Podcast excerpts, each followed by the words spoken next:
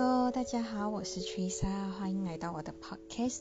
今天我要来分享如何成为更好的自己，还有如何让自己乖乖的、坚持的完成目标。那你是不是总是一开始都会充满斗志的列出许多目标，但后来却选择放弃呢？如果你常常遇到这样的情况，那就把这个 podcast 听完哦。那对于第一次来到我的频道的人，这是一个与自我成长有关的 podcast。如果你也希望每周可以进步一点点，欢迎订阅哦。那新年也过完了，我们是时候要收心了，要鞭策一下自己，不然这一年又要白过了。那继上几期呢，我们都在聊理财和投资嘛，那今天我想也是时候来聊一聊规划了。那今天的内容呢，主要会分为三个方向，我们马上开始吧。那第一点呢，就是如何设下目标。第一个呢，就是目标呢不要设的太多，那些目标宣言哦，真的可以围绕三大方向、三大目标就好了，可以关于学习啊、财务或者健康等等，并且呢把目标写下来贴在显眼处，像我个人呢是把目标写下来过后贴在床旁边的一个架子上。其实无可否认的，人的脑袋对未来是会产生恐惧的，所以有了目标过后，我们才会比较清晰我们下一步要怎么做。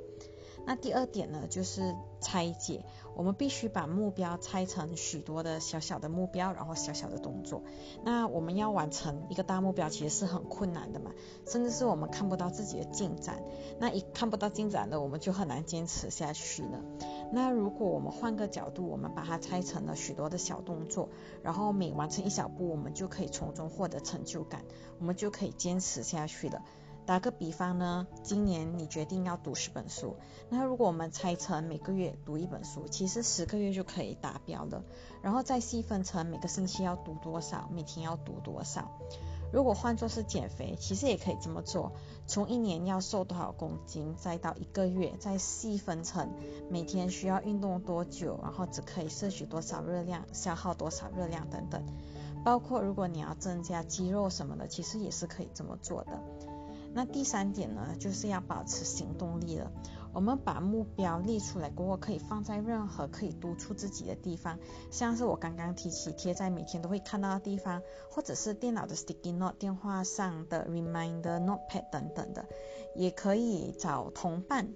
我之前的文章也有提过。啊，同伴效应，其实同伴效应真的是很好很好的，它就类似于吸引力法则的概念，可以找身边的好朋友或者是另一半一起进步，一起互相督促对方。像假设说你想要放弃了，但是你的朋友就可以鼓励你，让你坚持下去，或者是你的朋友想放弃的，就是你可以换个角度来去鼓励他这样子。所以今天内容就到这里喽。那我总结一下今天内容，就是第一点设下呃目标，三大目标就够了。然后第二就是把大目标拆成小目标以及小动作。那第三点就是保持行动力。那在离开这个 podcast 之前呢，请带走这句话：有了目标，才有行动的动力。欢迎大家也留言你的想法，或许你的留言也可以帮助到其他人。那如果今天的 podcast 对你有帮助的话，也欢迎你分享出去，以及多多关注我的频道哦。那好了，明天又是一个新的开始，感谢大家的收听。那大家也早点休息喽，我们一起让 Monday 不再不。晚安，我们下周这里再见喽，拜拜。